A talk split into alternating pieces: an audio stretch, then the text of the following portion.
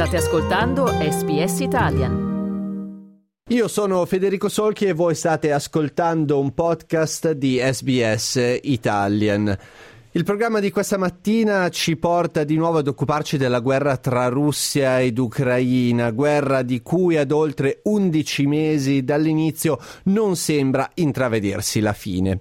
Gli sforzi bellici invece si intensificano con l'annuncio da parte di Stati Uniti e Germania dell'invio a Kiev delle punte di diamante dei propri arsenali militari, vale a dire i carri armati Abraham da Washington e i Leopard da Berlino.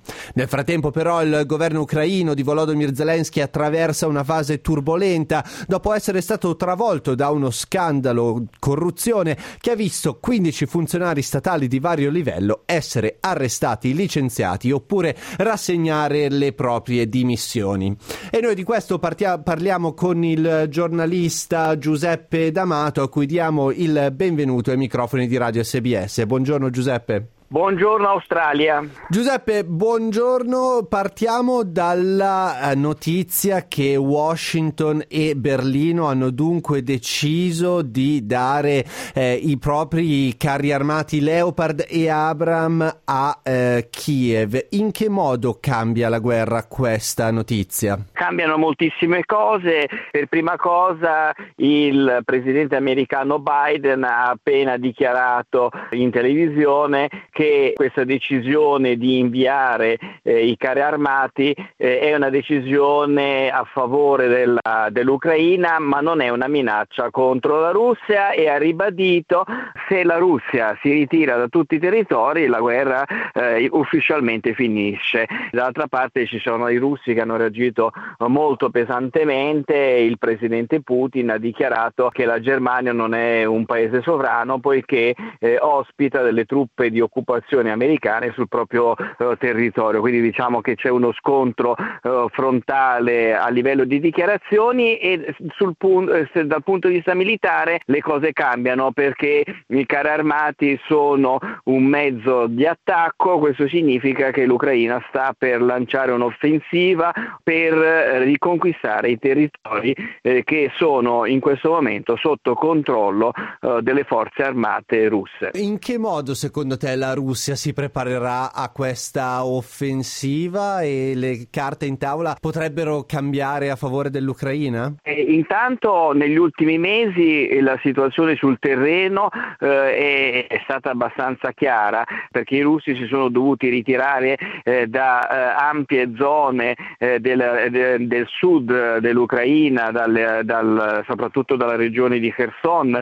in parte da Zaporizhia, eh, nel nord in Donbass Donbass i, i russi hanno conquistato Soledar, un, un, piccolo centro che viene considerato strategico e sono oh, riusciti in pratica a circondare per metà un altro punto strategico che è quello di Bakhmut. Eh, per, per, adesso diciamo che vi è un, un intenso scontro eh, di artiglierie con gli ucraini dentro alle trincee, qualcosa di molto simile a quanto eh, avvenuto durante la prima guerra mondiale, invece invece adesso le cose cambieranno e questa è l'opinione di gran parte degli analisti. Cosa faranno i russi non, sa- non lo sappiamo, ma anche loro stanno preparando uomini eh, per difendersi e nello stesso tempo stanno cercando munizioni e stanno tentando insomma, di prepararsi, eh, prepararsi ad una campagna che riprenderà quanto prima eh, in maniera molto intensa. Noi ricordiamo ai nostri radioascoltatori che stiamo parlando con il giornalista Giuseppe D'Amato stiamo facendo il punto della situazione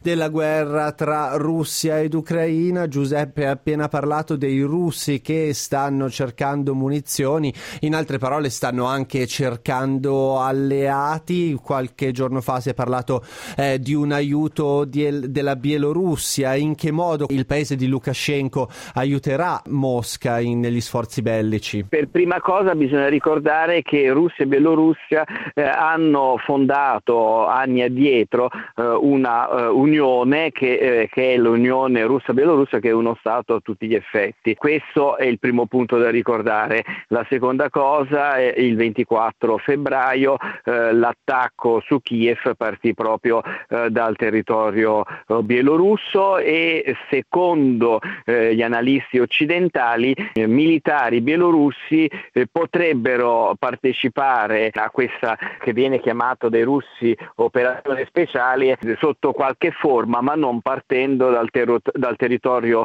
uh, bielorusso, quindi probabilmente si troverà una qualche soluzione se questo scenario uh, verrà confermato, comunque eh, i russi a parte i bielorussi al momento non paiono aver trovato alleati neanche nello spazio ex sovietico. Giuseppe, diamo un'occhiata anche a quello che sta succedendo a Kiev perché come abbiamo detto all'inizio il governo di Volodymyr Zelensky è stato travolto da uno scandalo corruzione che ha visto l'arresto, le dimissioni eh, di circa 15 alti funzionari statali di vario livello. Che cosa sta emergendo? In realtà non bisogna sorprenderci più di tanto proprio perché l'adesione, la firma dell'Ucraina al patto di associazione con l'Unione Europea eh, che è, stato, è stata la causa della reazione russa eh, nel 2014, quindi l'inizio di questa tragedia, quindi il ritardo sulla firma fu dovuto anche a questioni proprio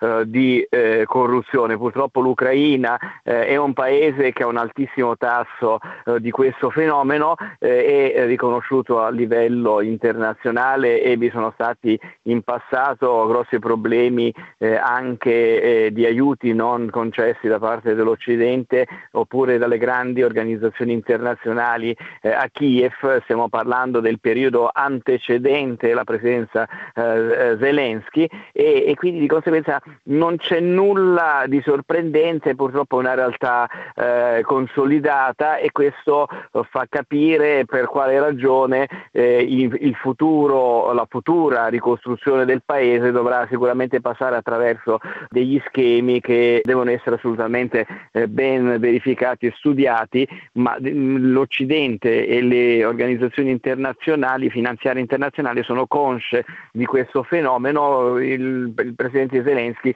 non ha fatto nient'altro eh, che, che eh, fare delle scelte eh, ben precise e quindi abbiamo queste, queste dimissioni oppure eh, uscite di scena almeno, decisamente clamorose. Giuseppe, grazie mille per aver fatto con noi il punto della situazione di quello che sta succedendo in merito al conflitto in Est Europa. Noi torneremo sicuramente a parlarne nei prossimi giorni. Grazie ancora, a risentirci presto. Grazie a voi tutti, arrivederci.